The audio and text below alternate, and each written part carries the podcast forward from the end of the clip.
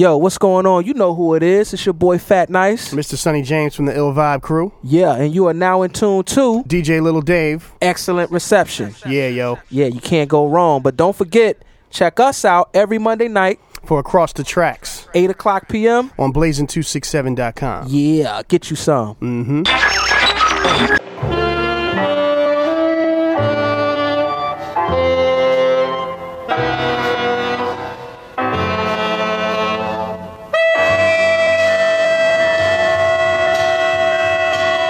This is the Excellent Reception Podcast.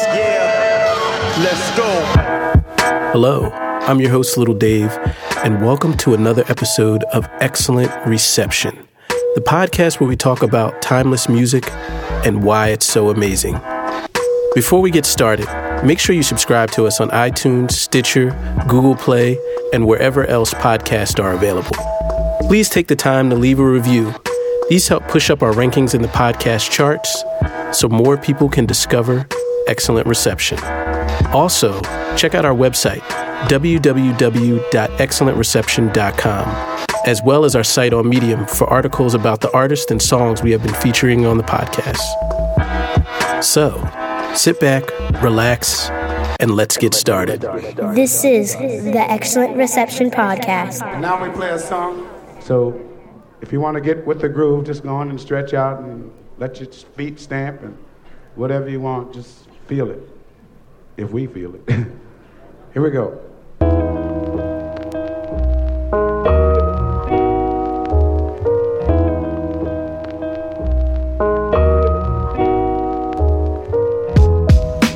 It's hard to pinpoint when jazz was born. We know that the roots of jazz are in New Orleans, the only place in the early United States where African slaves were still allowed to own drums and practice the rituals of their motherland. These voodoo rituals were upbeat affairs full of dancing and singing that made those participating feel joyous and free despite the harsh realities of their daily life.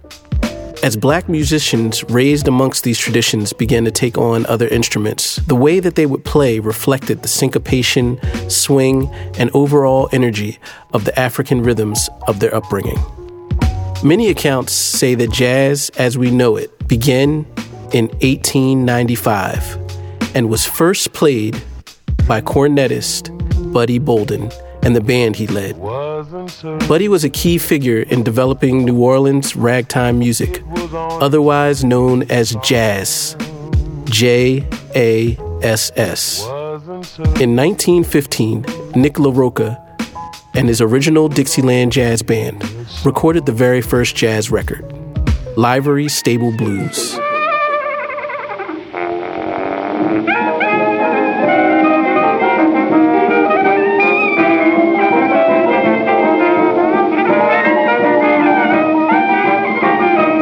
While we can point to these moments in time, the actual creation of jazz as we know it can't be linked to a specific day.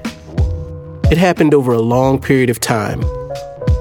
Throughout the early 20th century, jazz evolved and matured into the classical music of black America, thanks to the help of greats like Ornette Coleman, Duke Ellington, Oscar Peterson, and countless other legendary musicians. Jazz's evolution continued on rapidly. It took on more forms, such as bebop, hard bop, modal jazz, free jazz, Afro Cuban jazz, cool jazz, and more. The art form evolved so much that in 1959, jazz was declared by many to be dead. No, it didn't actually die, but it reached a point where nothing else could be done with it. If it was pushed any further, the end result either wouldn't be jazz or it would be a poor parody of what jazz is. The body of jazz died, and the spirit of jazz lived on. As we moved into the 1960s, jazz musicians like Miles Davis, Herbie Hancock, and many more can now be heard exploring worlds outside of traditional jazz. Over the last few decades, jazz faded into the background while other forms of popular music took their place in the limelight. This doesn't mean it was any less relevant or its presence was any less felt. New generations of musicians raised on hip hop, funk, R&B, and electronic music, but educated on the finer points of jazz musicianship, have been building up their skill set and preparing to take their place on the throne. The floodgates have opened. Some of these musicians, like heavyweight vocalist Gregory Porter, are breathing new life into the traditional sounds of jazz. 1960 what? 1960 who? 1960 what? 1960 who? 19. Hey! Others, like pianist Robert Glasper, are experimenting by fusing jazz with modern sounds that didn't exist in the early days.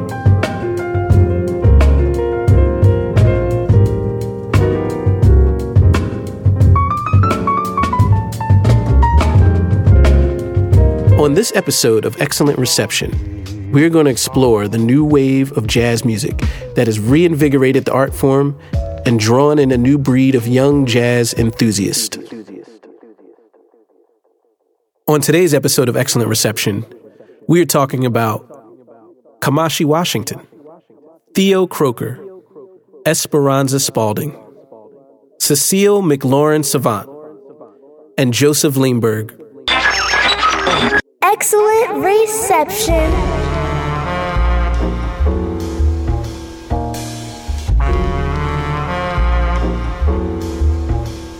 A few years ago, a group of young Los Angeles musicians held themselves up in a recording studio for a month.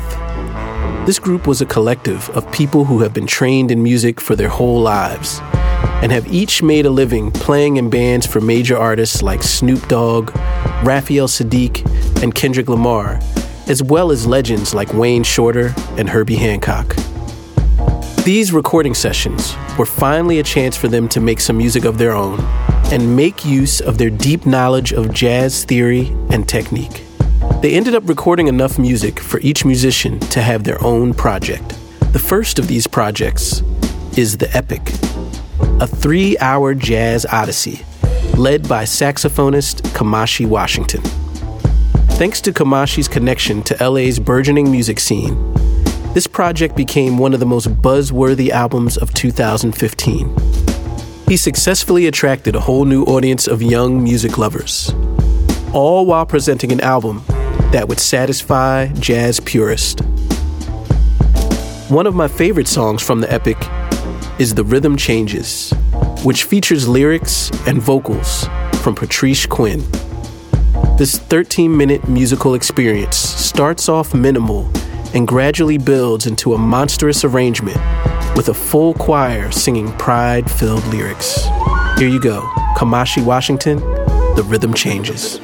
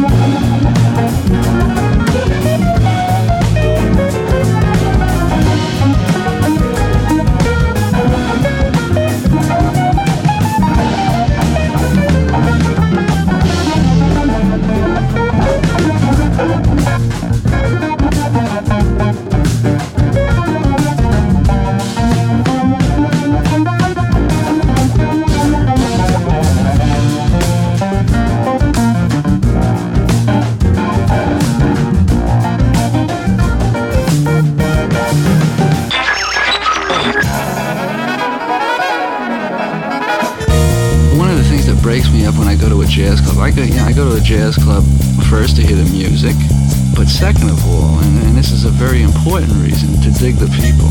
The people in jazz nightclubs are the funniest. Trumpeter, composer, and arranger, Theo Croker started playing at the age of 11 after being inspired by seeing a performance from his grandfather, Doc Cheatham, a jazz great who played with Cab Calloway, Benny Goodman, and Dizzy Gillespie. Theo trained throughout his youth and went on to Oberlin Conservatory, where he studied under Gary Bartz, Marcus Belgrave, and Donald Byrd. After finishing school, he took up residence in Shanghai, China, for seven years to further expand his horizons as a musician.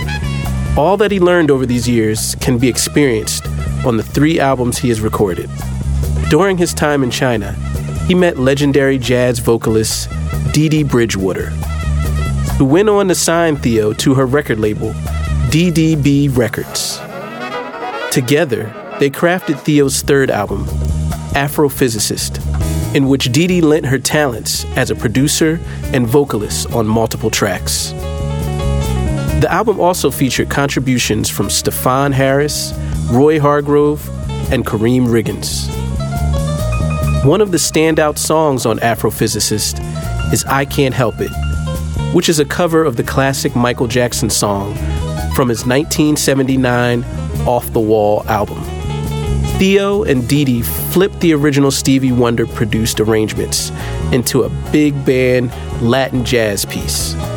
The music twists and winds around like a snake, while Dee Dee's elastic vocals ride the rhythm with expert precision, and the horn section plays off of each verse.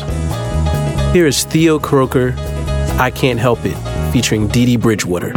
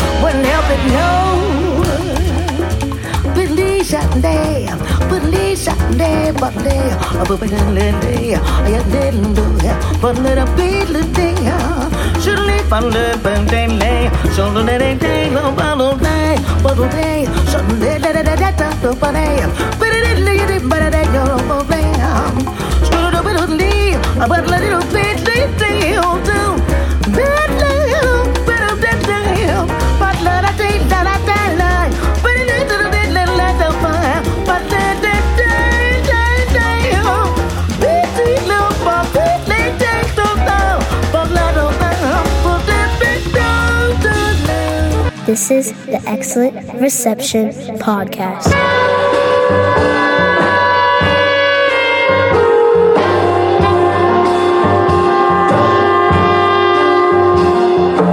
Esperanza Spalding was ready to show us another side of herself. She had more than proven her talent and her status as a jazz musician. Since the age of five, she's been musically proficient, starting as a violinist and then moving on to guitar, oboe, clarinet, and finally settling on the double bass.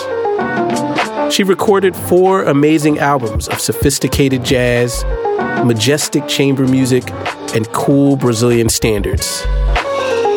She even made history as the first jazz musician to win Best New Artist at the Grammys in 2011, beating out Justin Bieber. Now she wanted to give us something we didn't expect. For her fifth solo album, Esperanza dug deep into herself to find another part of her personality. She found a character in her dreams who she named Emily, which is Esperanza's middle name.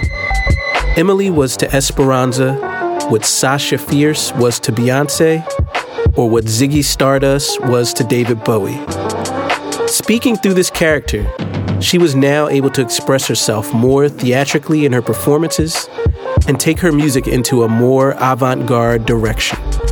On this new album, Emily's De Evolution, Esperanza put together a project that took all of her formal jazz training and fused it with sounds that would be more familiar to prog rock or artsy pop. The result is an album of songs that fits comfortably along with music from alt pop artists like Tune Yards or funk rock legends like Prince. Yet, it maintains many of the sensibilities that could be found in classic jazz standards. Here is an amazing track from the Emily's De Evolution album called Judas. Judas,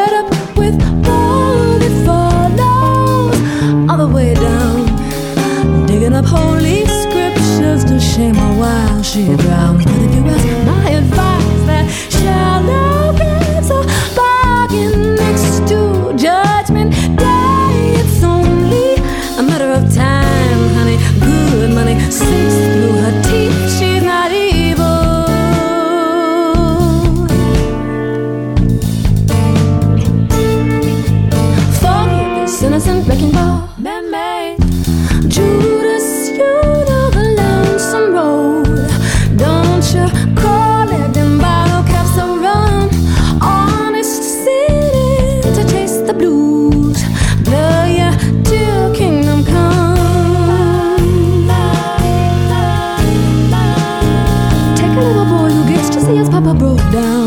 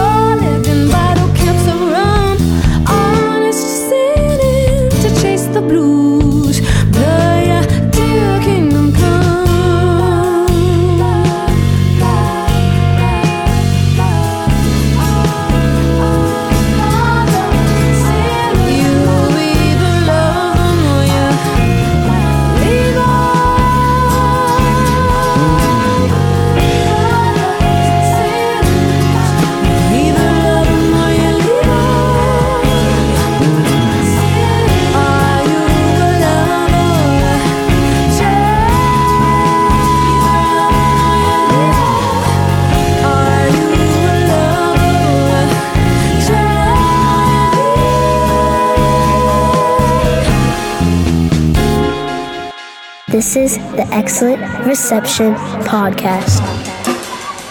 Vocalist Cecile McLorin Salvant has a special talent for absorbing the defining features of her favorite singers and adding those subtle nuances to her own signature style. She originally spent time training to sing classical and Baroque music in France, but became obsessed with Sarah Vaughan and made the transition to jazz. After molding her voice to perfectly capture the deep sonic resonance of Sarah Vaughan's heavy vibrato, Cecile moved on to educating herself on the techniques of other great singers, such as Billie Holiday. Cecile's music explores the past without coming across as cliche. This is heard best on her Grammy nominated second album, Woman Child. In addition to original material, this album is full of remakes of older songs. She avoids covering the obvious standards and instead unearths little known jazz songs from the turn of the century. Many of the songs she chose have lyrics and subject matter that would be considered taboo by today's standards. For example, she covers Nobody by Bert Williams, who was a famous black vaudeville era entertainer who had to perform in blackface. Another song is Wives and Lovers, which Salvant, a devout feminist, decided to take on despite its sexist themes. On her daring cover version of You Bring Out the Savage in Me, Cecile takes on a fairly racist love song from the 1930s. You Bring Out the Savage in Me was sung in the British film Oh Daddy, which featured American actress Frances Day singing while surrounded by backup dancers with afro wigs and grass skirts. But it was the version of Savage sung by the African American trumpeter, bandleader, and singer Valaida Snow that inspired Cecile to record her version. Just like Tarzan, you'll be my ape man. I'm getting so ferocious and you can't escape, man. You'll find out how wild I can be. For you bring the savage in me. Salvant fully embraced the song and put every bit of emotion she has into her performance. So here is Cecile McLorin Salvant with You Bring Out the Savage in Me.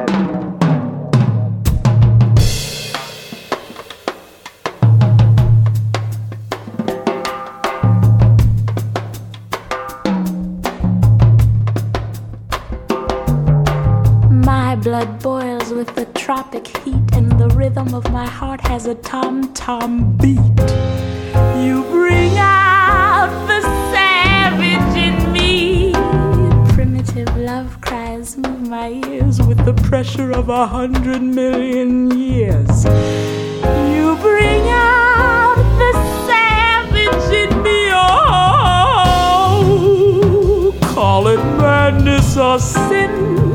How was I not to know what was creeping within me? Just like Tarzan, be my ape. Man, I'm getting so ferocious and I can't escape, man. You'll find out how wild I can be for you.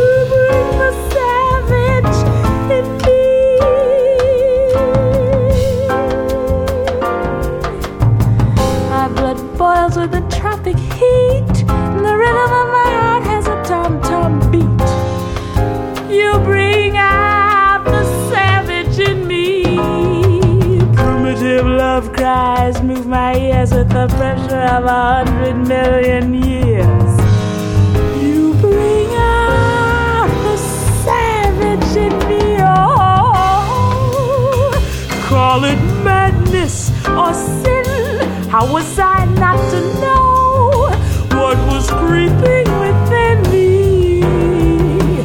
Just like Tarzan, be my ape. Man, I'm getting so ferocious and I can't escape. You'll find out how wild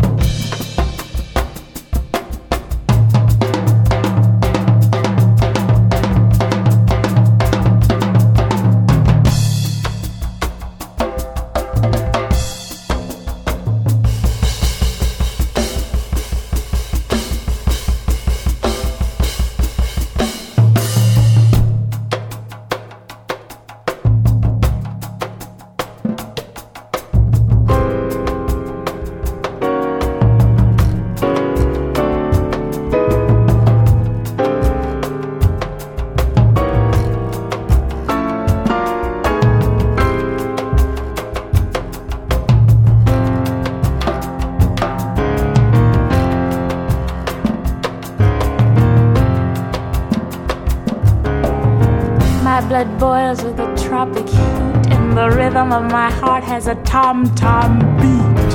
You bring out the savage in me.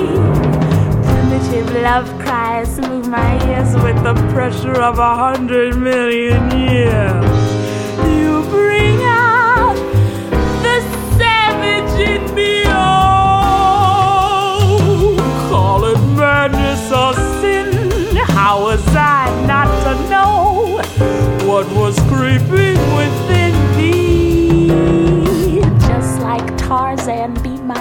Man. I'm getting so ferocious and I can't escape, man. You'll find out how wild I can be for you. Bring the savage in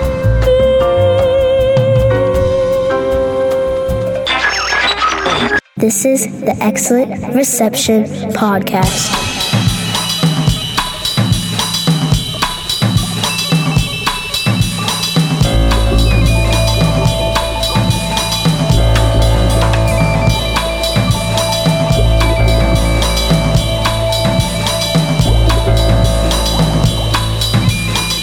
Seemingly out of nowhere came a project that seamlessly melds together cosmic jazz with elements of hip hop and R&B production.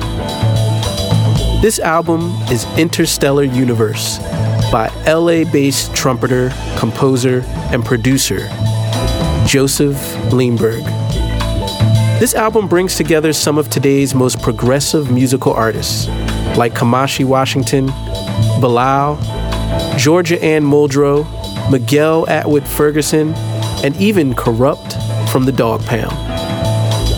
Yosef is no stranger to the music world. His career goes all the way back to the 90s, where he rhymed and played the horn for West Coast rap group Madkap. Throughout the years, he could be found producing and playing with a wide range of artists King T, Robin Thicke, Dr. Dre, Funkadelic, and Erykah Badu. Most recently, he worked with Terrace Martin under the name Love Dragon to produce a few standout tracks on Kendrick Lamar's To Pimp a Butterfly album. Each track on Interstellar Universe ventures through the same spiritual corners of the musical universe that the greats like Sun Ra and Pharoah Sanders explored in their prime. On the lush and beautiful song, The Awakening, he intertwines layers of horns and choir vocals to conjure up a mystical soundscape over top of classic hip hop drum machine programming. So listen now to Josef Leimberg and The Awakening.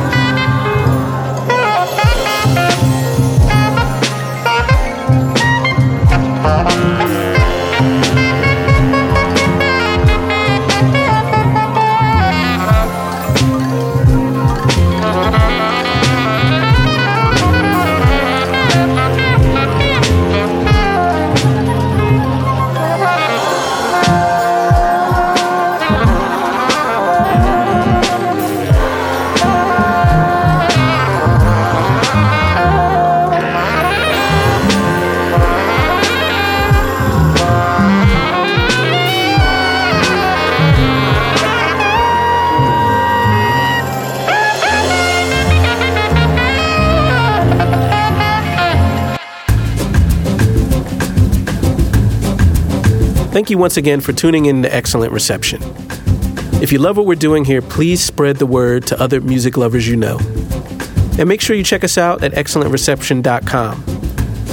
Also, if you haven't done so yet, please subscribe to the podcast so you can be the first to hear new episodes.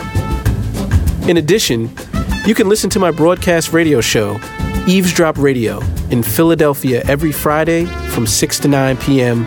on WKDU 91.7 FM or streaming live online worldwide at WKDU.org. So until next time, this is your host, Little Dave, signing off for excellent reception, where we're coming in loud and clear with the sounds you need to hear. Excellent reception!